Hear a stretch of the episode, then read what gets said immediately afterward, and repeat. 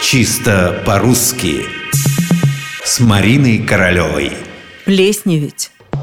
Вся семья собирается за завтраком.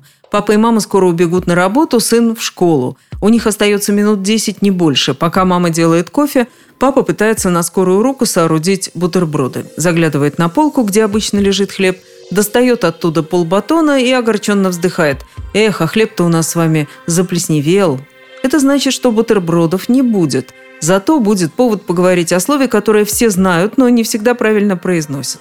Точнее, повод уже есть. Потому что сейчас это слово было произнесено неправильно. Я о слове «плесневеть». Плесневеть и заплесневеть. Да, именно такое ударение рекомендуют нам все словари. Хлеб заплесневел, колбаса заплесневела, помидоры заплесневели, то есть покрылись плесенью. Это, как вы знаете, скопление микроскопических грибков в виде зеленовато-серого налета – Слово «плесень» очень старое. Оно известно в древнерусском языке с XI века. В историко-этимологическом словаре Черных упоминаются родственные слова, которые приводятся и в толковом словаре Даля.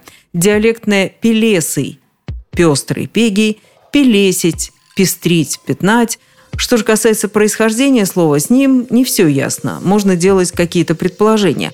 Одним из самых правдоподобных считают то, что слово «плесень» восходит к общеславянскому корневому гнезду «пел», что значило «серый», «блеклый», а также «пестрый».